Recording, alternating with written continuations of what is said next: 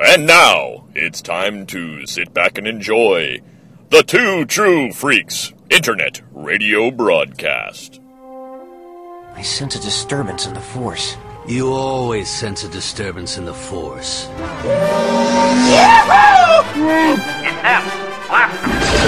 We're doomed.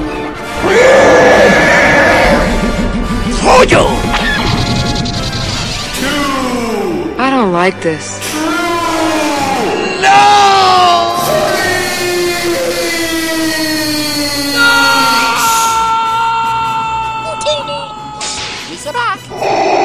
Really pissed me off.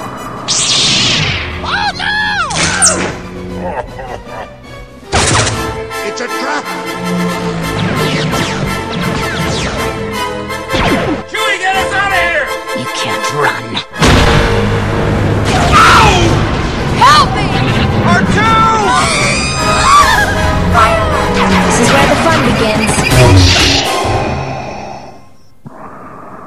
And now, together by live simulation via the internet, Scott Gardner and Chris Honeywell. I love you. Hello and welcome to the first Star Wars Monthly Monday of 2012. This is Star Wars Monthly Monday number 37. And I am Scott Gardner, joined as always by my bestest friend, Chris Honeywell. Hi! So, how are your holidays, freak? Ah, pretty uneventful. Like just like I like them. I mean, I can't tell you what my New Year's was like because it hasn't happened yet. Even though this has come out, prob- just like the day. This is like coming out like New Year's Day or some somewhere right around there on the Yes, Monday. everybody listening has a wicked hangover. How you feel, guys? but uh, yeah, I, you know me. I'm not a very Christmassy guy, and and I had my ideal Christmas this year. I got one Christmas card and zero Christmas presents, which was one more Christmas card than I sent out, and the exact number of Christmas presents that I sent out. So it's almost perfect. Yeah, thanks. Actually, I got I got stuff for you, but I I just I just decided not to send it for Christmas because just to be a dick. But uh, It's working. but I got you know I got some I got I had some fun fun Christmas times this year for for some reason this Christmas and you know me I don't really like Christmas music either. But I, I, for some reason, I listened to the Star Wars Christmas in the Stars a lot this year, and I've come to the conclusion that that record is really underrated. All those Christmas songs are really good little goofy Christmas songs for kids, and they're really catchy. Dude, I have been saying this for years that, that I think that that is actually a really the- good Christmas album. really and people just laugh like they think I'm making a joke, but I really do. Come on, it's no worse than some of them that are out there, like you know the, the California No, there was, there raisins. was some time put into it, and the songs are very catchy and well written. And and it's funny, my roommate, I I don't know what these people, you know. Okay, my roommate's lived with me for mm, three years now, so he knows I do a Star Wars podcast and a Star Trek podcast, and I got Star Wars junk strewn all over the place. Comes in my room like like he like it's a brand new discovery, and is just like, dude. Did you know there's a Star Wars Christmas record? I'm just like, yes. Christmas in the stars. And then, of course, I had to counter with, but did you know right the about Jon Bon Jovi? And, and it's funny because lately there's been a sort of trend on the internet for people just to declare someone dead. I don't know if it's someone they just wish was dead or they just try to pick a random person and see how many people they get, can get to believe that that person's dead. But right around Christmas time, it was it was Jon Bon Jovi. I saw a couple things on Facebook where someone was like R.I.P. Jon Bon Jovi, and you know it takes like thirty seconds to do a little Yahoo Google search to see if if he's really dead. And but I I made the point of every one of those I saw. You know, going and you know, in tribute to Jon Bon Jovi, I will now post his finest work ever, and uh, and would put up a link to uh, R2D2. We wish you a Merry Christmas. Which I will honestly say Is that him singing the lead on that? I think no, I think he's I think he's like the lead in the chorus of kids. You know, I don't think he's. I don't know. He might be the lead. Uh, you know, I, but I isn't it pretty much Anthony Daniels singing sing, like is the lead of that song, and then it has like a chorus he's the of lead kids. of most of the album, but on that particular one, it, there's there's a male, like Kid. I would say, like a, well, not really a kid, probably like like early teens, maybe, like a like you Yeah. know like a young man leading the the the song in that one, and I've often wondered if that's him. Probably him. Yeah. I really don't know. Yeah. so I got you know I got my, I got a chance to spread that around. Um, that was about as Christmassy as it got for for me. More Star Warsy than Christmassy, which is the way I like it. Not really much. I got I, I got caught up on almost. I think I'm pretty much caught up on the Clone Wars of uh, you know season three of the Clone Wars. Just watching those. So someday Three or four. four, whatever the newest four one is. Is isn't it four? Yeah. Can you believe I have not watched the first episode yet? Oh, it's it's better than three. There's some there's some moments to it, but yeah, we we, we what we got to do is catch up on those sometime soon and get old Todd Grady back on here and I know, and, uh, I know. get ourselves caught up, whether it's a special or we start doing it again or whatever. But we're getting lazy. We're getting lazy. We're just busy. We're getting lazy and super productive at the same time. So, for every lazy two true freak show you hear, that just means that there's some little extra effort going into something else right. um, soon. Because I'm telling you guys, we're planning on just stuffing our feed as full of programming as we possibly can very soon. So, Yep. Yep. We're just gonna max it on out. yeah. I'm gonna throw a lot more stuff to the wall and see what sticks. run more up the flagpole and see who salutes. Salute. Salute. God, I loved Hee Haw. Anyway, no Hee no Oh Hee-Haw on God. Star Wars. Yeah, it's usually Star Trek that we bring up Hee Haw on. So Well, I only had just a couple of things for the preamble part of this. Uh, one of them, which is a big deal, is uh, the Star Wars weekend dates for 2012 were announced a little while back, and I just kind of was lax in uh, in throwing it out there on the show. Plus, we were just busy with other projects and stuff. But for 2012, the uh, Star Wars weekend dates are May 18th through the 20th, May 25th through the 27th, which you know May 25th is the uh, you know the Star Wars anniversary for a number of the films. Uh, June 1st through the 3rd and June 8th through the 10th. So uh, I want to see if we can get a little something going on the forum where maybe uh, some Two True Freaks listeners will be uh, headed to one or more of those events. Maybe we can do some sort of a meetup type of thing but we definitely want to do some sort of meetup and we do have a thread currently going for this as it gets closer and closer we really want to be uh, playing this up and making a big deal out of it and hopefully really creating an event of our own.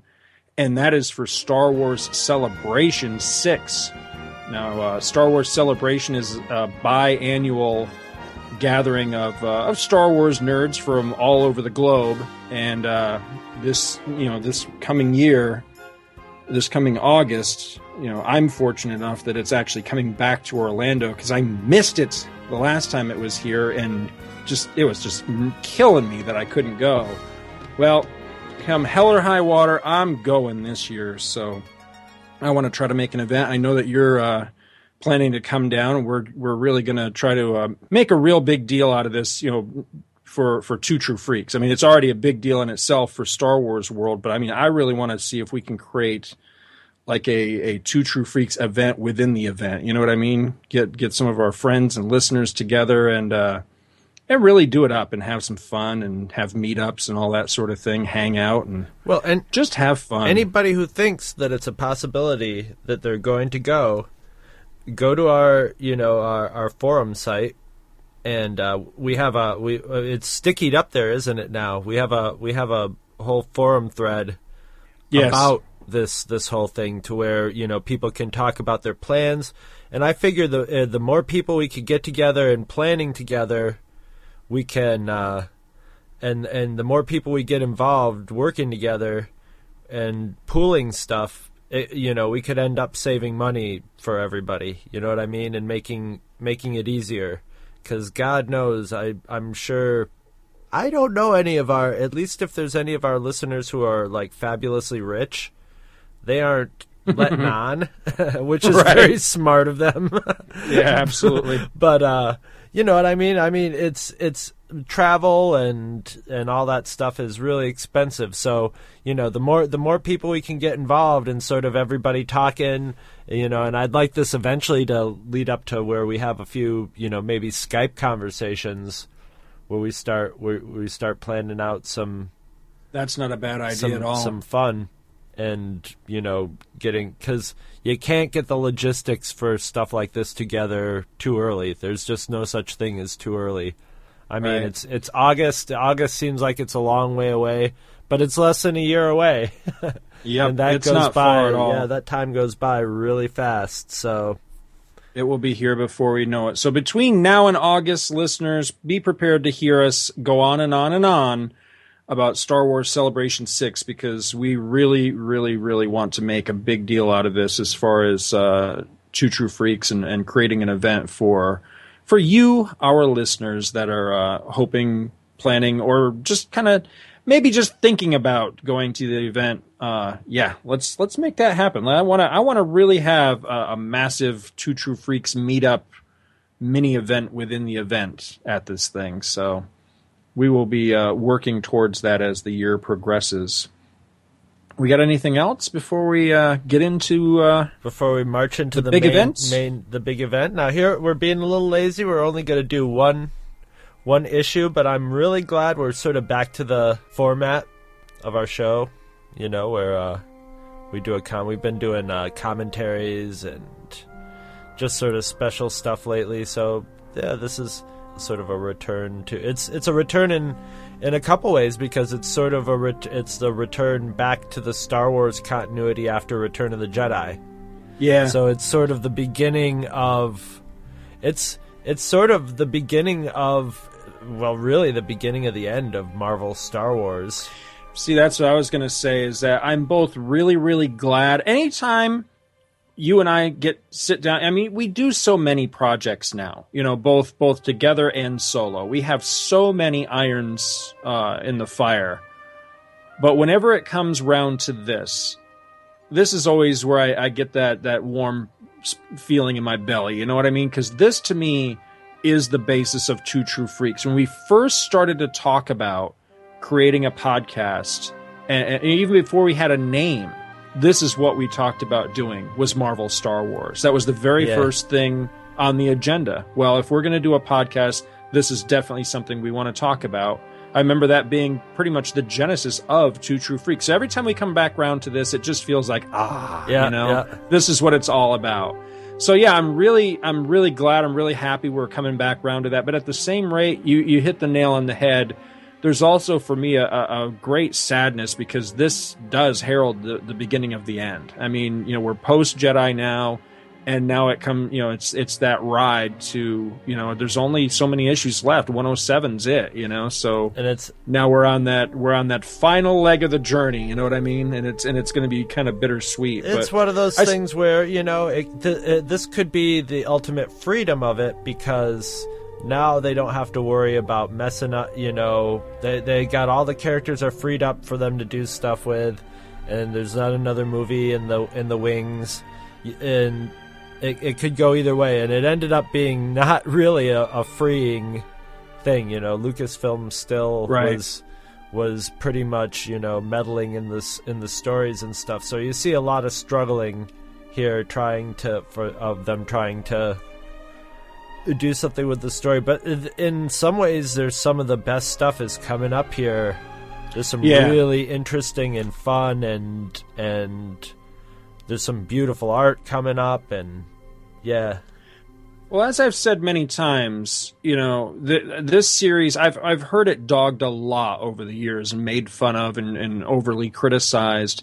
and a lot of it I feel is, is very undeserved. But the two eras that seem to get the bulk of the criticism is the initial era, you know, the the Carmine Infantino stuff, especially because of the R and because it was just it, it, was you know it was kind of the the wild frontier days of Star Wars Right. before there was a lot of continuity to, to work with and work from. So they were kind of winging it. And in a certain aspect we're kind of back to that with this. This is the other era that gets dogged a lot because it's post the movies and uh and I think a lot of people, up until fairly recently, people didn't really understand. Well, why didn't they talk about this, and why didn't they go in this direction? They didn't realize how Marvel's hands were so badly tied by Lucasfilm. But just as I tried to do with that earlier era, I'm really going to try to to bring the love and bring the defense of this era because while we, you know, granted we'll get some wacky stuff, I think there's some really good. this is some of the best along. some of the best stuff is in here that's the thing Yeah. that's the thing is is i i i can see the the early and some of the mid stuff as as being stuff to dog but not that that i remember when this was coming out i remember both of us were like you know i mean there would be the occasional issue where we'd be like eh whatever. But there you know we were like hey this is getting interesting. Hey they're trying new stuff. And you know we were just like wow this is great. You know star star wars is now sort of becoming more of a it was becoming more of a established Marvel comic and and you know going through the changes that Marvel comics do as they do when they last for a long time and then it was over. It was starting to act like it was going to be around for an awful long time and then it was done. So it's it's it's a very straight and as you said bittersweet um, Yeah. run of of uh and so you know maybe we should do more episodes with one or two at a time just to milk this out so we don't have to leave the marvel universe so quickly not to be lazy but i just don't want to leave the marvel universe just yet you know Right. I feel exactly the same way. I really do. Well, you uh, you have the synopsis for this one.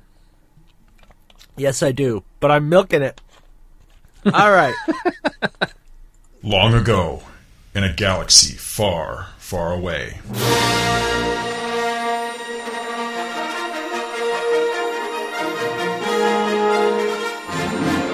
There exists a state of cosmic civil war.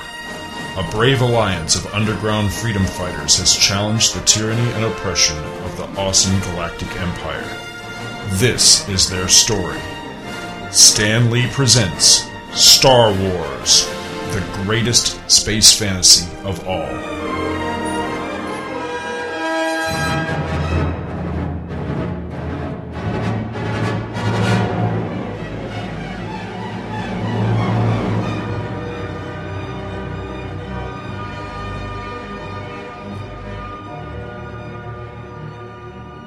So today we are doing the first post Jedi Star Wars. It's Star Wars number 81, March of 1984. 60 cents on the cover. And the cover is uh, Palmer, beautifully painted uh, cover. This this comic has the honor of being my most duplicated Star Wars comic of all. For some reason, I have like four or five copies of this Star Wars comic. Every time, Oh, wow. every time I would buy a lot of Star Wars comics, like on eBay or something, for some reason I would get this comic. And I've got ones where people have like put mustaches on Han Solo and stuff. That's how many of them I have. you know, magic markered on the cover. All right, the cover's by Pop. That would make him mirror universe Han Solo. yeah, exactly. so we got Jo Duffy is uh, script and plot. Ron Frenz breakdown. Palmer and Mandrake finished. Mandrake the magician, of course. Joe Rosen letterer. Glynis Wein colorist. And uh, what is it's funny um it, with the Star Trek comic that we're going to be doing this month. I noticed the the colorist on that one was like I think Marv Wolfman's wife. So like all these like guys are married like married to their colorists. There's a f- car- comic artists who are married to a colorist lady. Um, Louise Jones is the editor, and Jim Shooter's the editor in chief.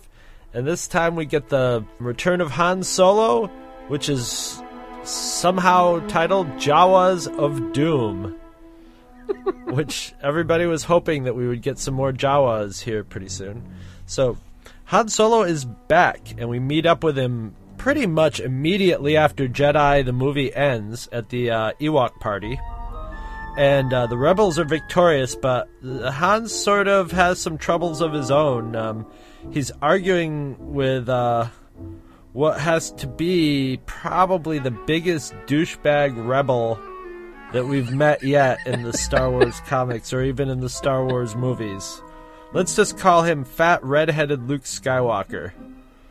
yes. Apparently, he's got a little Pete Hesh in him too. He's he's he's kind of Hesh Heshian, Hesh-esque. Apparently, I kind of imagine he was like Porkin's younger brother or something like that. yeah, yeah.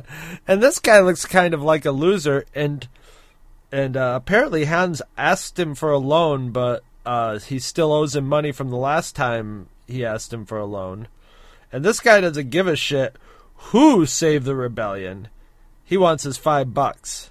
So this puts uh, Han in kind of a pissy mood, and uh, Leia offers to help help him and lend you know lend him some money, but that you know that pisses him off even more because he's too independent. Damn it, he's his own man.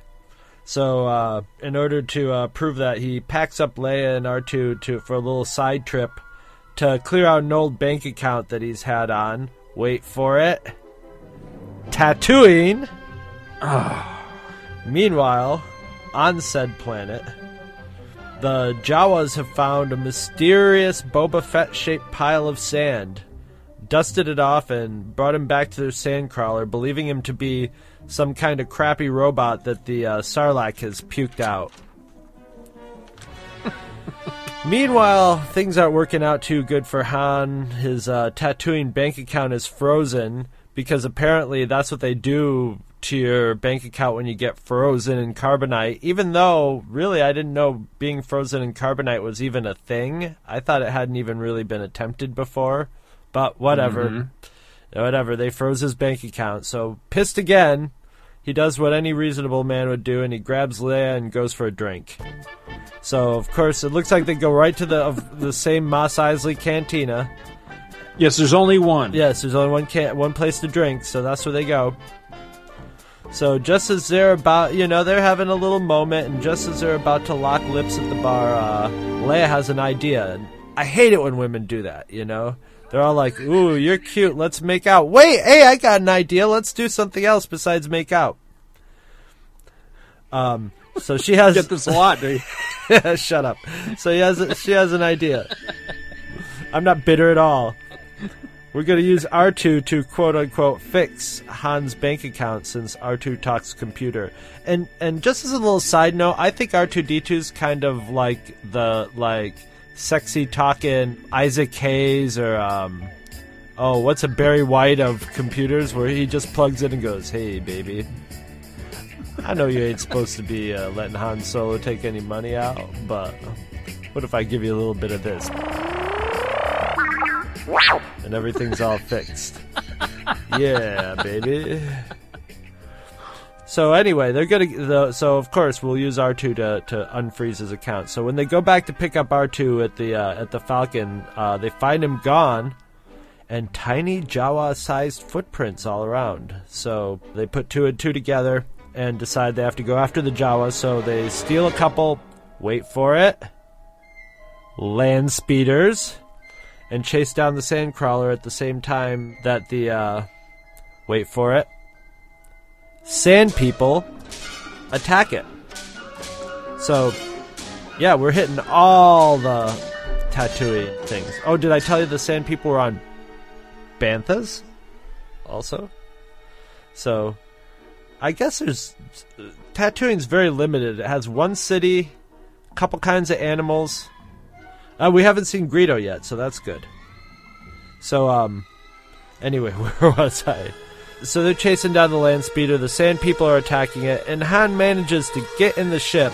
Finds R2, who's who's been in the ship and has seen Boba Fett, who's also in the ship. They still think he's a robot. I don't know why they put a restraining bolt on R2, but they haven't tried to put one on Boba Fett yet, and really pissed him off. But they haven't. So Han finds himself face to face with Boba Fett, And then we find out Boba has no memory of what's going on. Is he's somehow traumatized from being swallowed by the Sarlacc. He's he's confused and he's got space amnesia or whatever and doesn't recognize Han. And so he actually helps Han hoist R2 up out of the sandcrawler and just when Han is about to, you know, be like, I can't let this guy stay in the sandcrawler, I'm going to help hoist him out. That's when Fett, of course, remembers who Han Solo is. Oh, did I mention he remembers who Han Solo is because Leia is repeatedly just screaming his name over and over and over again? He only gets a couple shots off, though, as the sandcrawler plunges into the. Wait for it. Sarlacc pit. And that pretty much solves all of our problems, except we never find out if Han ever gets his money, which was the point of going there in the first place. So, I, I know there was a little bit of a sarcastic synopsis, but I actually enjoyed this this issue. Big glaring plot holes, Yes. or not. I, I really enjoyed the art. I love. This is the second time they've given a sort of Return of Han Solo splash page that looks exactly like Harrison Ford. The last one he was on a wanted poster, but this one they got the whole you know that whole expression of like, "Hey, it's me," you know.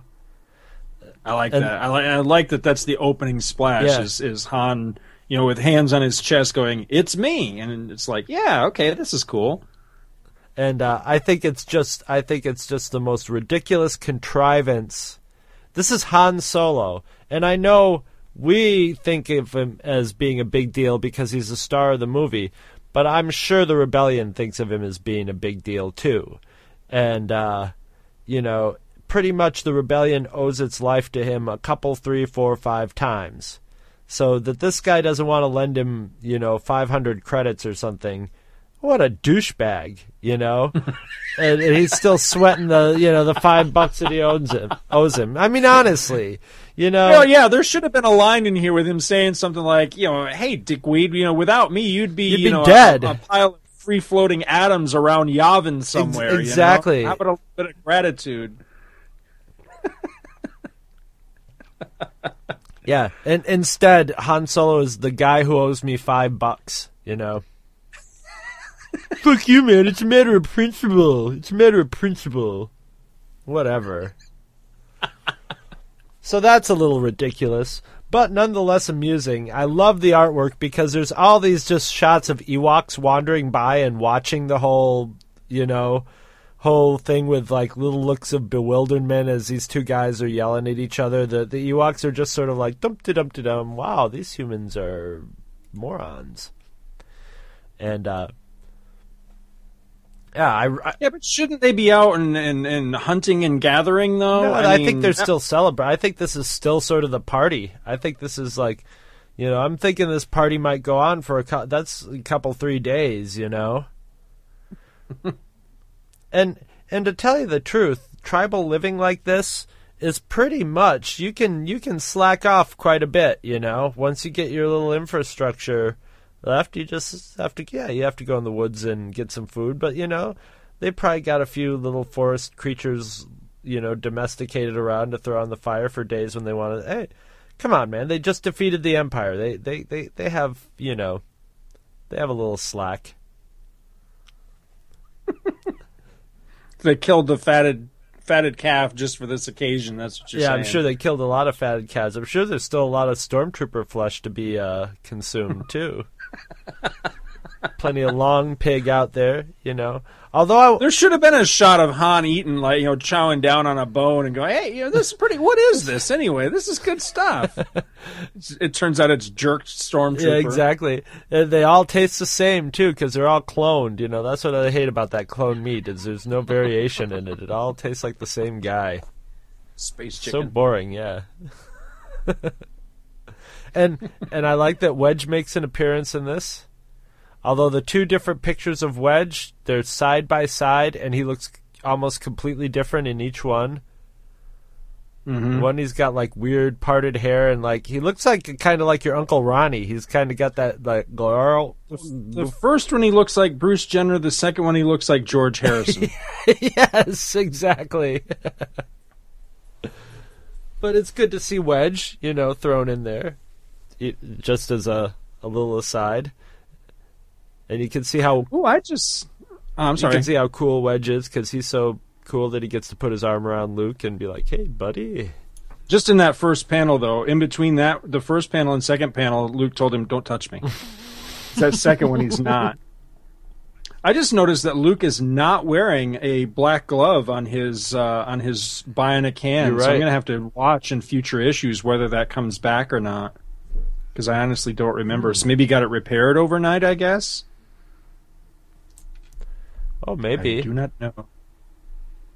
Well, plus in in this continuity, you know, as we saw in the adaptation, he got shot in the palm of the hand. So maybe maybe uh, he's not wearing a glove, but he still has that giant crater in his hand that was in the adaptation, and we we just can't see it because we're seeing the back of his hand.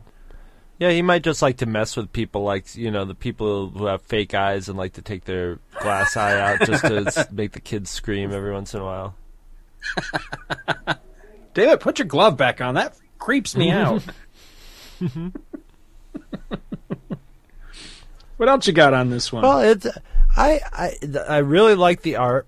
For the most part, the art's really nice. There's some weird stuff like um, when the Falcon first takes off. That's not the best drawn Falcon, rendered Falcon I've ever seen.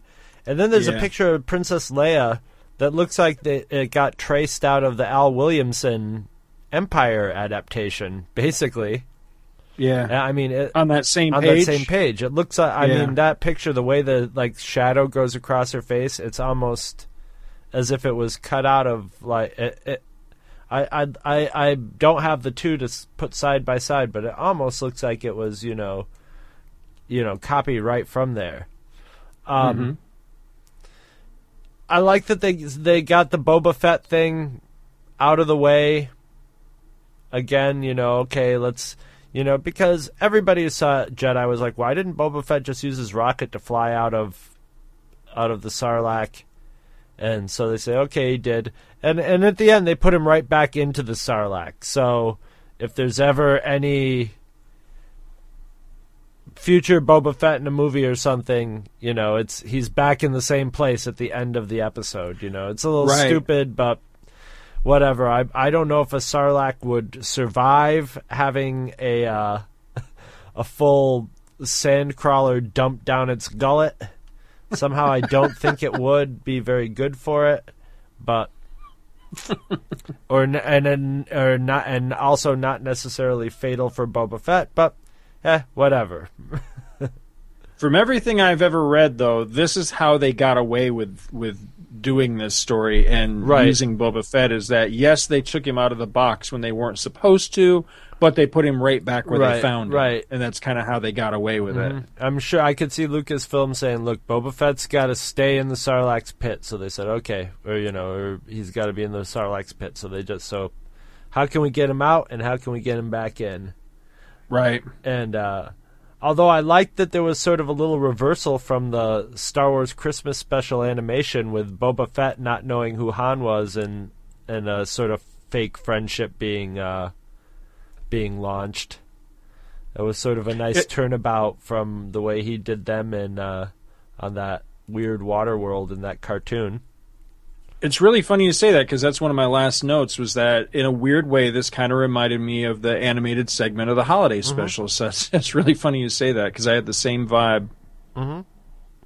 they get that that that it, it gets I I don't know if um you know Jo Duffy was aware of that when she when she did that but yeah you know I mean there's uh, just a lot of our complaints about Tatooine are are in here is just everything is you know you got Mos Eisley you got land speeders you know Jawas sand people the Sarlacc, you know, just everything that you could associate with Tatooine, more or less, is is is on here, you know, and uh, you know, with the whole universe, it's just sort of like, ah, okay, you know, we're back to this this world, you know, we, world we know so much about.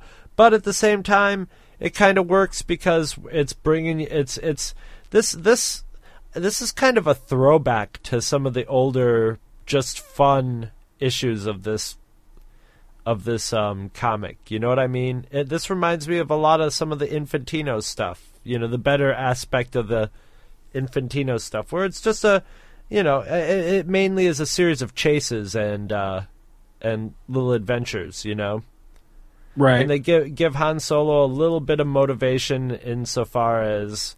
You know, he's like, okay, what am I going to do? I want to support myself. I don't want my rich girlfriend paying for everything.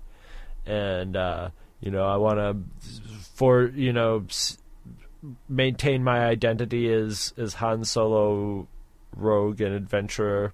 And so he goes out and has a little adventure, but he takes his girlfriend with him.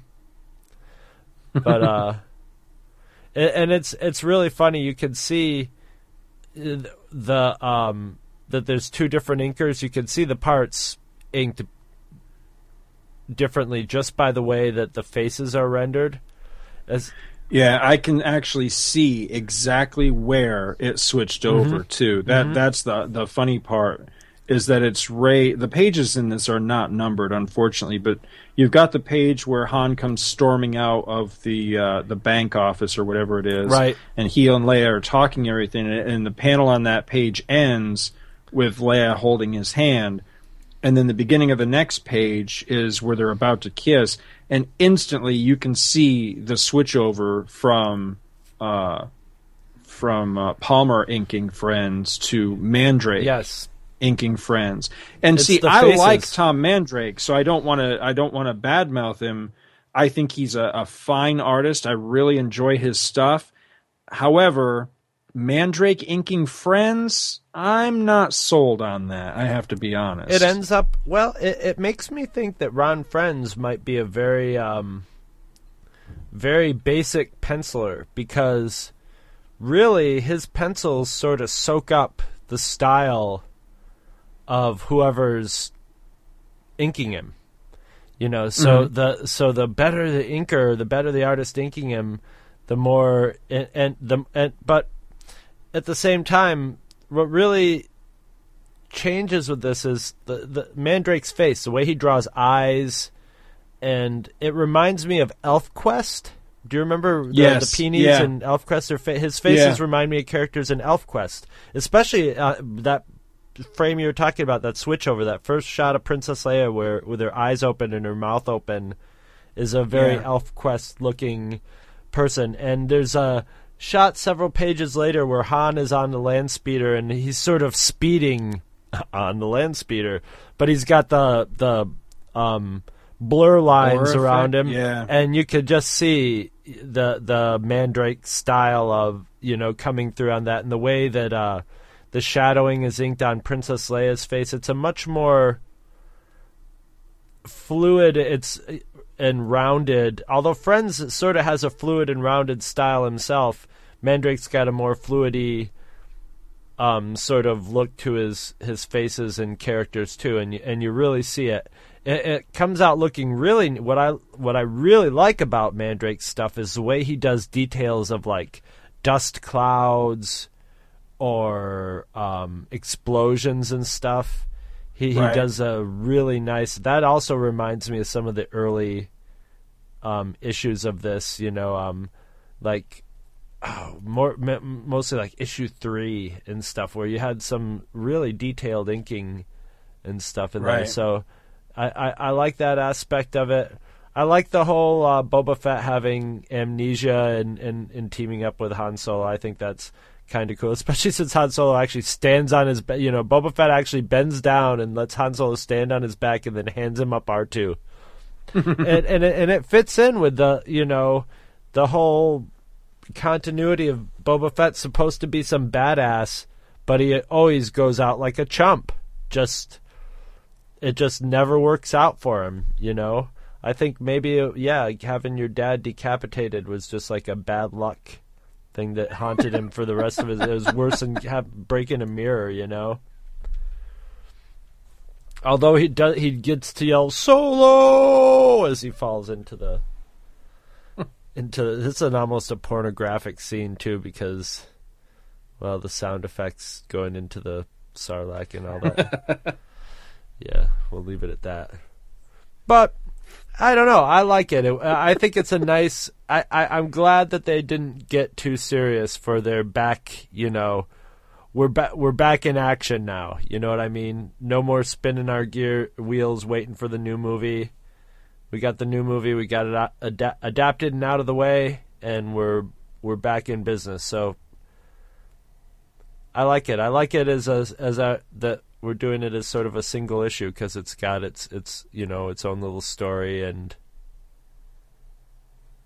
well, this this was a big deal when it came out. Mm-hmm. This issue because you know it was it was the first post Return of the Jedi issue. Han was back, and not only is he back, but this is pretty much uh, you know Han's story. You know what I mean? It's it's he and Leia going off to kind of to do their thing together, which and you had all these you you it, it's like you know for a while we had Star Wars without Han Solo and we had Star Trek without Spock. And it's weird, right. you know. It doesn't. It, yeah. It, those weird little the, those weird little time periods where that happened, and and you know, eventually they both came back, and this is Han Solo. Well, you know, Jedi was officially Han Solo coming back, but this is the comic return. What's funny too is that back when this would have first come out, this would have felt like really big. With you know now now Han and Leia are officially together and I'm sure that that's the the the area of the story that I really focused on. Yet now, knowing what I know about it, I can't help but focus on how they're together, but they're not really together. And it's kind of standoffish because that again, well, it's almost like dictate. They really couldn't play with that relationship beyond the fact that they're kind of boyfriend and girlfriend, but you can't take it further than that. They they they, they set them back to the point of where it's like you know, I mean, when they where they're like, they they they're beyond the point where they liked each other, but they wouldn't admit it. Now they've admitted it, but they're sort of at that like maybe you know they set them sort of back to Cloud City when they first arrived at Cloud City, where it's first right. like where they both know that they like each other. They both you know but I mean, they should be they should be building the beast with two backs by now. They should be like, you know, re- really starting to like hook up because now what the hell? They, uh, what else do they have to do? You know, they just beat the empire. Okay, now we can you know have a, we can start our relationship. And uh, should be doing it Ewok style. And and and it's more. It's back to you know Han Solo's character has definitely. Uh, and it's funny because what we were talking about before in in the last couple episodes, well, you were talking about it mostly was, you know, Han Solo and how he react, you know, how his character had grown and expanded until he just became sort of comedy relief because he had nowhere to go for Jedi, and you know, and talking about Han's, um, you know now that he under you know he understands that the force actually exists and has seen it in action and how do you go backwards from there? They did. They sort of took his character backwards and made him back into you know a less uh, more of the scoundrel character than the mature Han Solo that right. we didn't necessarily see but we just assumed was there. And I think you know it was something that Harrison Ford you know, it wasn't overt, but Harrison Ford did, you know, project a little more maturity to Han Solo, even though he was comedy relief, and even though Harrison Ford wasn't really into that movie. It sort of came off as that, as as this this Han Solo wasn't. At the end of this movie, Han Solo wasn't going to be all like, "All right, give me some money. See you guys later, Leia. It's been it was right. fun, you know, but I gotta go." You know, it looked like he was going to like sort of commit to the to the rebellion and Leia, and you know, uh, he was a general. You know, he's a military man now, and he has rank and everything.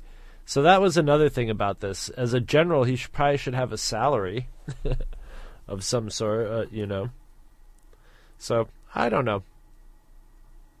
I, the, the more you know, as long as we pick at it, we can keep finding Well, speaking of picks. Oh, good. Oh, I'm sorry. No, I, I do have I do have some notes, and many of these probably will fall into the area of nitpick. Right off the bat, Jawas of Doom, kind of a lame title. Yes. What I really would have liked, uh, although um, it wasn't in the American comics, there was a story in the Marvel UK Star Wars uh, that was called right after the first Star Wars movie. They did a story called "The Day After the Death Star."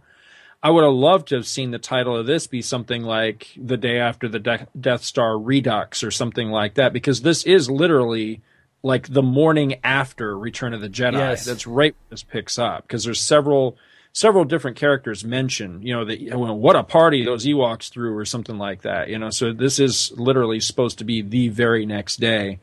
By the way, I love the cover on this.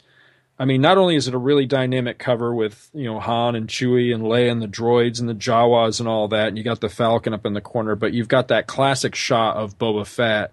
This would make an awesome T-shirt. Yes. I would love to get a T-shirt of this. It's a beautiful painted cover, and uh, Palmer's really good at this because he did some Avengers covers that were like this too um, later on, that were painted covers that are just gorgeous.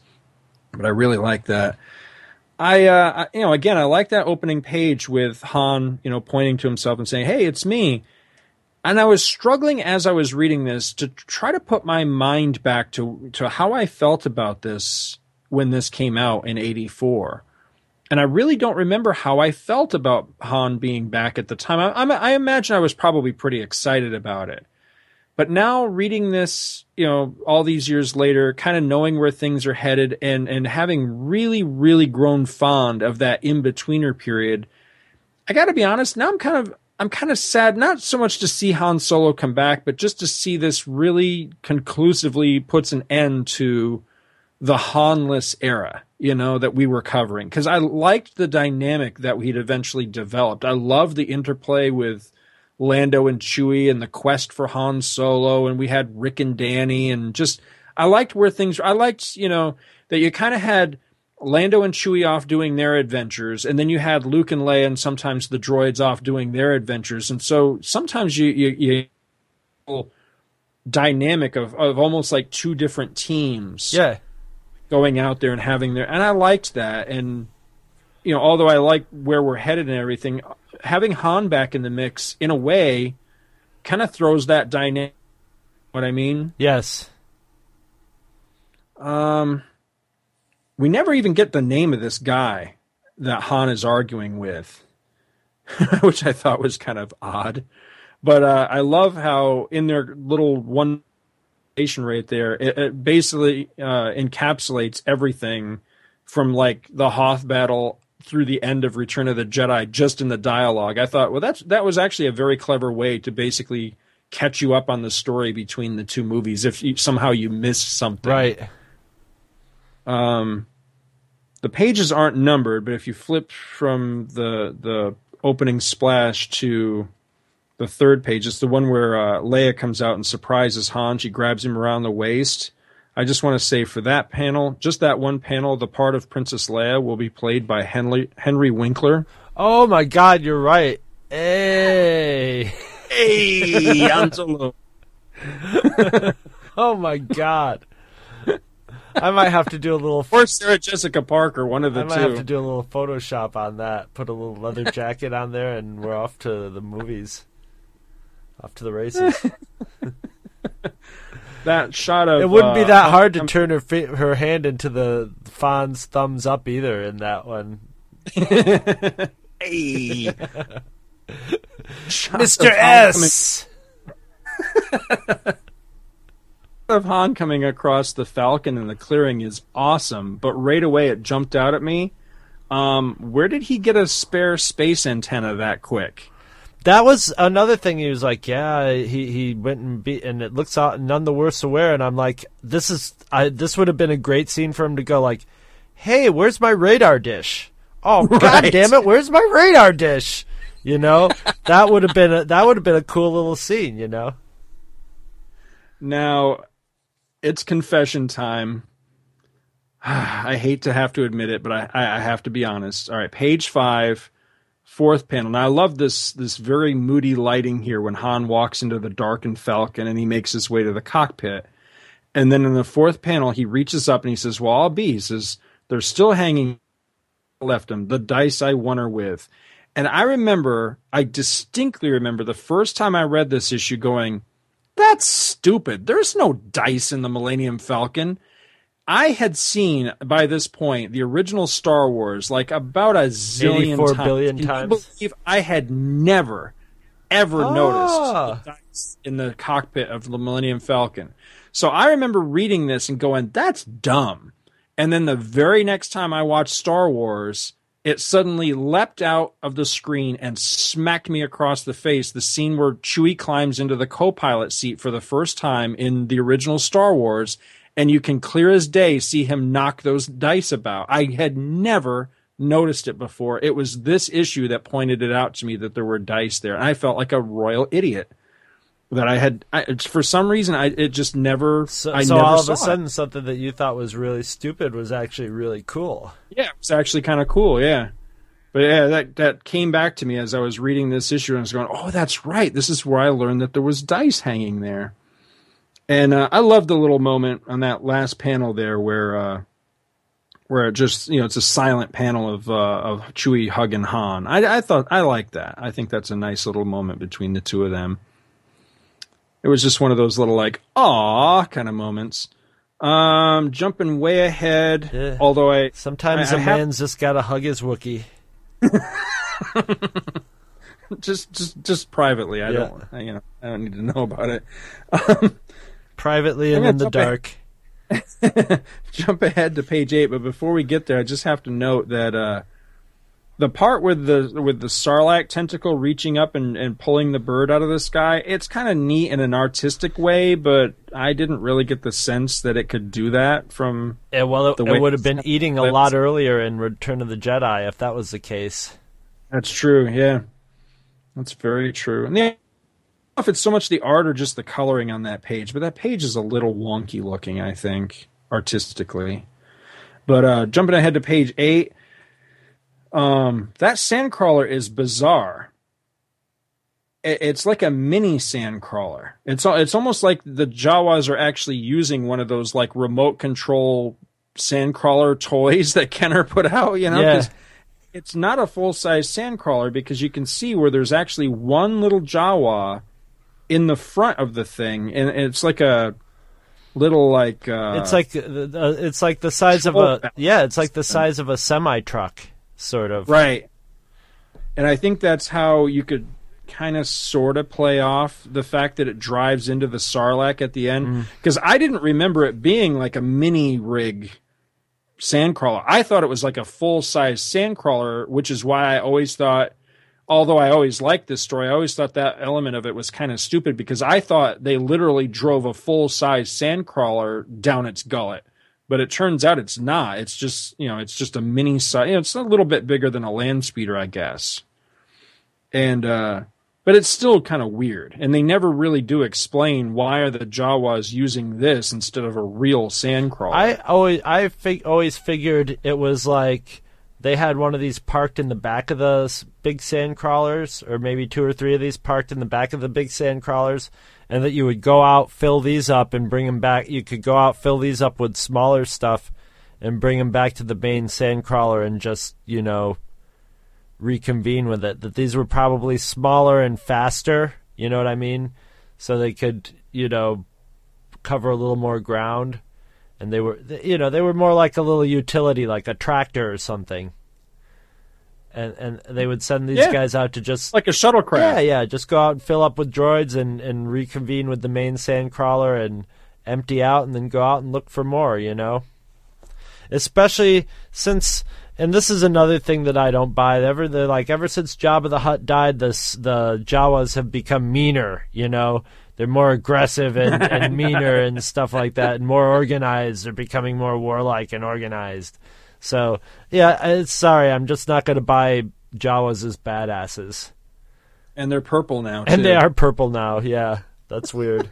they, they, they've gotten stylish too. Now they think they're Prince. Yeah. Um, on page again, the pages aren't numbered, so I had to count the damn things out. But this is page nine. Second panel, we got the uh, dyslexic letterer here for one panel because he says, "Yes, this is Mos Eisley Spaceptor speaking. um, that's supposed to be spaceport, but it's it's all messed up."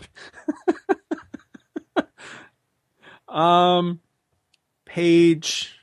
It's that same page, the last panel right there with the with, with the Millennium Falcon. You see Han and Leia and R2 walking away. The guy that's right underneath the Millennium Falcon looks like Earthworm Jim. Oh yeah, he does. Or he looks like uh, some sort of weird like droid or something. I didn't.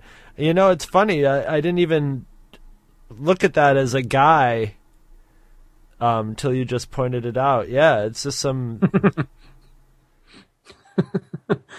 Um, and then when they steal the uh, the sand crawlers, now I know that this is going to be a really, really, really nitpicky note, but um, it has to be said. I thought this model of land speeder was obsolete. Yeah, No, every, every single seen one. a land speeder has been this model. Every time. It's because George Lucas. It's because this is like the '57 Chevy of of land speeders. So George Lucas just said this has to be the only land speeder in it because it's the coolest of the land. Yeah, well, I know that's the thing is it's like and and you notice like a lot of the droids hanging out, like the one droid that's like talking to R2 and and helping out with the exposition is just like one of the droids that was in the mo- in Star Wars. You know, Yep. in the Yep. in the sand crawler. So you know, I mean, I don't know. I, I, I, you know, I, uh, maybe they couldn't do it, but it's just like, or maybe that's why they want to go back to Tatooine because they have story elements that they know they can, you know, they know they can use, you know, and without running afoul of Lucas. But, you know, I mean, with a that was one of the one of the joys of Star Wars is you were always going to see some new planet with some new sort of um, you know terrain to it or or circumstance Right. you know i mean we had a cities in the sky underwater cities water planets ice planets molten planets you know just basically whatever you can you can forest planets. So the fact that they just have to go to Tatooine over and over and over again especially since it's like supposed to be basically it would be like us going to some you know like hog hog swallow you know Georgia for our vacation every year and it's just some little town you know but for some reason we just keep going back there Hoboken. Hoboken You know, you're you're you're the world's you know coolest adventurers. You helped overthrow you know the planetary government, and you know you're you're the you're the here. You can go anywhere, do anything in your awesome awesome ride. But where do you keep going? Hoboken. Yeah, It's exactly. Like why? what exactly? Yeah, I just don't get it. Well, you know, and, and and and it's not like there's anything exciting on Tatooine. As a matter of fact, it's kind of an armpit. Right. Right. Yeah. And, and Luke Luke makes that abundantly clear to us in the very first movie that Everybody this is lives- pretty much the middle of nowhere. Everybody lives on Tatooine. Oh my god, it's an armpit. Oh my god, have you seen what the crime rates are? They're through the roof. Oh my god, it's fucking hot. Oh, every day it's fucking hot. When does it rain? Never. I fucking hate it. It's boring. The only piece of the people that come here are assholes and criminals. You know, yet it just seems to be where everybody ends up. Over and over again. You know, this is pure, pure, 100% speculation. I've never heard any confirmation of this whatsoever, but I can't help but think that we got this particular stories and other stories like it because maybe some some money was greasing palms between Kenner and Marvel. You know, that somebody somewhere was going, look, man, we got toys to sell here, okay? You know, and so they would do issues like this that would prominently feature, you know, the land speeder and Well, the Death Star droid I mean, and Kenner stuff. was actively advertising in Marvel comics at this at this time, yeah. and especially in Star Wars comics. So, oh yeah, and Kenner. Let's let's just say this: Kenner was a was a you know, uh, I'm trying to think of a delicate way to put this, like the, the cheapest horror on the block. They had so many deals with, you know, I mean, there were so many people selling the Kenner toys and, you know, have it, you know, you'd look in comics and there'd be so many different ways. Once they finally got the action, fi- you know, got their shit together and got the action figures going, everybody and their mother was selling. There was some little ad with you know Kenner toys and T-shirts and stuff. So yeah, I I, I totally, you know, um, I mean, I wouldn't have been surprised if they had come out with at at this point, you know, a little sand crawler like this. You know, it totally looks like some of the the little um, toys that Kenner made up, you know, on their own. It reminds me. Well, of the, they had that remote control uh, sand Uh-huh. crawler I can remember because I always wanted one I always of those. wanted and one that would have been like a little mini rig type of thing. Oh, could you imagine how much fun we would have had with one of those in like the sand dunes down by Carthage Arms and stuff? Oh, Oh yeah. my god, we would have been out there every day running our running the sand crawler through the the sa- actual sand. It would look cool. I think it was awesome to see Boba Fett again in this story. And I love the way he's drawn. I even like the way he's portrayed, although he doesn't really do all that much. He's just kind of wanders around with, you know, as you said, his space amnesia. However, probably my two biggest just complete like huh moments of this whole issue What what? were the one here on uh on page 14 where where R2 is roaming around inside the the sandcrawler and he literally bumps into Boba Fett and he doesn't realize who it is at first and that that Death Star droid's talking to him and telling him yeah I, we think it's a cyborg or something. And suddenly Boba Fett sits up and R2 is you know helmet to to dome with Boba Fett and there's a note in the narration that says this form this creature is one the little droid remembers. And we get R2 having a flashback To somewhere to he somebody wasn't and I uh, at can't all. tell if that's Han Solo or if that's Luke Skywalker but it's somebody is being captured by stormtroopers and going Boba Fett and we see Boba there and I'm thinking when did this happen? what what moment is this supposed to be that he's remembering? Because this never happened to either Han or Luke. Because when Han was captured, R2 wasn't there, and Luke was never captured by Boba Fett. So what the hell moment is he remembering here? I'm really surprised that that got past. It's got to be some. everybody. All I'm thinking is it's got to be some point that we never saw, like maybe directly after dinner. You know, with Darth Vader, after they. But R2 wasn't there. I know, I know. Maybe he's just remembering 3PO's story of it, which 3PO wasn't there either. 3PO was blasted into pieces. Yeah, R2 wasn't even on Cloud City at this point in time. right. he was he was at best shoved in the back of an X-wing with Luke. Because see, on a quick glance, He can always panel- remember what happened. Maybe that's R two. Maybe that's R 2s imagination of what happened on Cloud City. So that's why it's all weird. We're seeing R 2's. R 2's imagination. What's with that stormtrooper in the way background? Does he have a fat lip or something? There's, a, you know, he's definitely not like the other stormtrooper. It's like somebody punched him in the face or something. His face is all swollen. yeah, up. it's weird. Well, weird. You got you've got two stormtroopers holding on to a prisoner in the background, and then Boba Fett is in the foreground. It's a very cool looking panel. Well, it looks like Han then Solo there's- in Luke's black outfit. Exactly, exactly. Yeah, that's what I was going to say. Is on a quick glance, it looks like it's Han Solo, but then if you pay attention to what he's actually wearing, it looks like Luke's black Jedi outfit. It, has So got a little like, bit of the Star Trek Two uniform too in there. It even you can Yeah. even see a little Starfleet insignia on the on the wrong side. And then the pattern behind them, I don't know if that's supposed to look like the Emperor's window or what, but it looks like a giant spider web, is what it Yeah. really looks. They- They've been captured by They Spider were they were in the Space Dreamcatcher or something.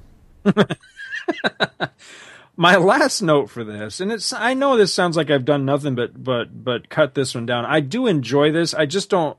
Sadly, I didn't think it was as good as when I was a kid. You know, I, I couldn't help but see this time around. I, I just couldn't help but see the plot holes that were here, and some of them are huge. I mean, and and probably the biggest one is at the end of the story.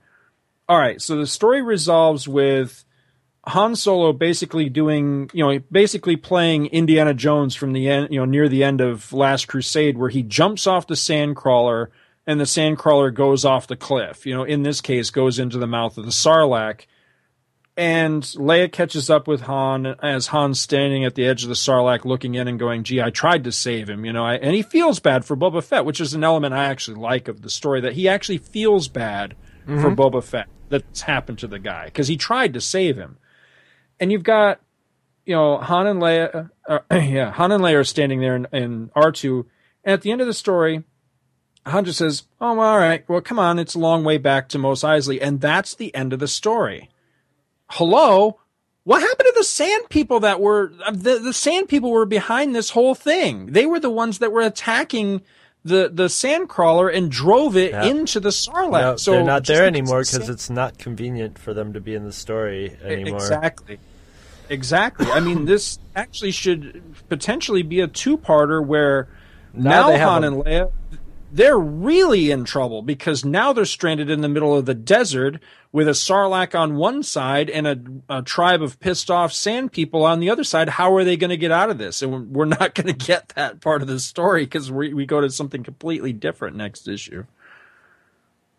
So I was a little bit frustrated with that at the end of it because this is uh, they do this sort of thing in comics a lot where by not having something in the panel for you know a couple of pages It just doesn't exist anymore. yeah it doesn't exist all of a sudden it just you're supposed to just completely forget It's very childlike, element of the story. actually. That's very childlike. You know, if you don't see It it, for for long enough, you're, you it's it doesn't exist. Yeah, so it goes away. Yeah, and you know, and that's not the case at all because we had seen the uh, the Sand People pursuing the uh, Sandcrawler pretty much right up to the moment that it goes in the Sarlacc. So what happens? Well, there's a weird frame where, you know, when um, she's like, you know, there's somebody chasing their sand people, and then this is what's really weird. It's got a thought balloon, but the thought balloon is go- the little dots are coming from the top left side of the screen, which, if you recall, I think Leia is is off her off her um whatchamacallit, her land speeder now. Mhm. So I guess it's Leia in the sand thinking it, and she's like, "Those Jawas are no fools. They're abandoning the sandcrawler now that their enemies have been routed." And it's like, so the so so it's Oh. basically saying the sand people have been routed, but you don't see the sand people get routed at all. right because the panel before that They're, they're, they're, she's like, they're She- attacking them. She's like, Yeah, she's warning uh, Han inside the Sandcrawler that they're being attacked by Sand people. But yeah, you're right. I, I think I guess I missed this part where she does. She says, "Oh yeah, look at these. You know, basically the Jawas are abandoning the Sandcrawler like rats deserting a sinking ship now that their enemies. So what routed them? No, the the Jawas should. I mean, if anything, the Jawas should be running to into their doom at the hands of the at the Sand People. You know, you would think the Sand People would kick Jawas' asses. No doubt that the Jawas' only defense would be, you know, to stay in a heavily armed sand crawler. So. Yeah, it, it's just very poorly thought out. Yeah, it's or if thought out at all. Yeah. right. So so It uh, that that's almost thrown in as as the explanation, but still, it's a it's one of those half-ass explanations that you can sort of go, okay, whatever, I need that to work. But if you if you put more than two seconds of scrutiny on it, it's like, what what what do you mean? now that the enemies have been routed, who routed their enemies? It's not Han Solo. He's inside. He you know he's just sitting on top of the sandcrawler, and it's you know the Jawas are running away. It, it doesn't make any sense. No, it really doesn't. But you know, it overall, even with those criticisms, it, it's not that it's a bad issue. I did enjoy it. Uh, just it, wasn't the simple, clean fun I remembered it to be. It, the the story has some real problems, but it is good to see Han back. I, I do enjoy the art, and uh, hey, come on! Anytime I get Boba Fett, uh, that's always a plus. So I did. I enjoyed it and uh, and I think we're headed to some interesting places from here. I was trying to remember what the next issue is.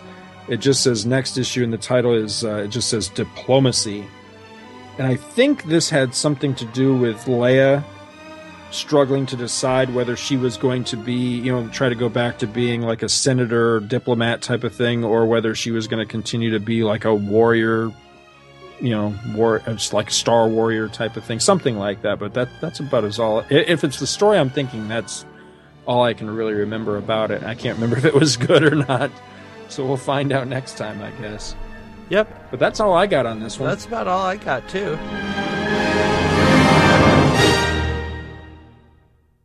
You can sponsor an episode of this or any other of your favorite Two True Freaks affiliated shows. Simply click the PayPal link on our website, donate any amount at all, tell us which show you're choosing and what message, if any, you'd like us to read on your behalf, and you will be an official sponsor of that show's very next episode, with your message read in the show's opener. It's that easy, and there is no minimum donation. Be a show sponsor today. Anytime you plan to visit Amazon.com, please be aware that if you use the Amazon.com link located on our website, www.twotruefreaks.libsyn.com, Two True Freaks will receive a referral bonus for any items you purchase. There is absolutely no additional cost to you whatsoever for doing this. All proceeds go directly toward keeping new episodes of all your favorite Two True Freaks affiliated podcasts rolling, and it really helps us out. So please, use our Amazon.com link anytime you plan to visit Amazon.com. Welcome to Amazon. I love you.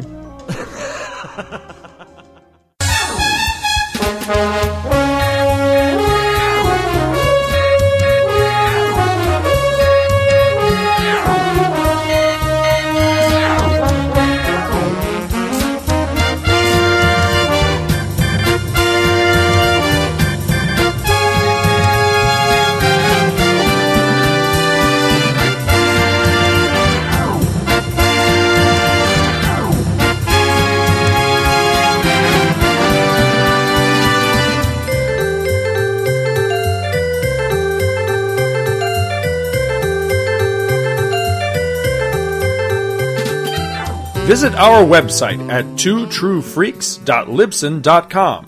Two True Freaks is always spelled T W O T R U E F R E A K S. Libsyn is spelled L I B S Y N. You can email Two True Freaks directly at twotruefreaks at gmail.com. Join our forum at forumforgeeks.com, where you can discuss all of the shows on our feed with us and your fellow listeners. You can find Two True Freaks on Facebook. Just search for Two True Freaks.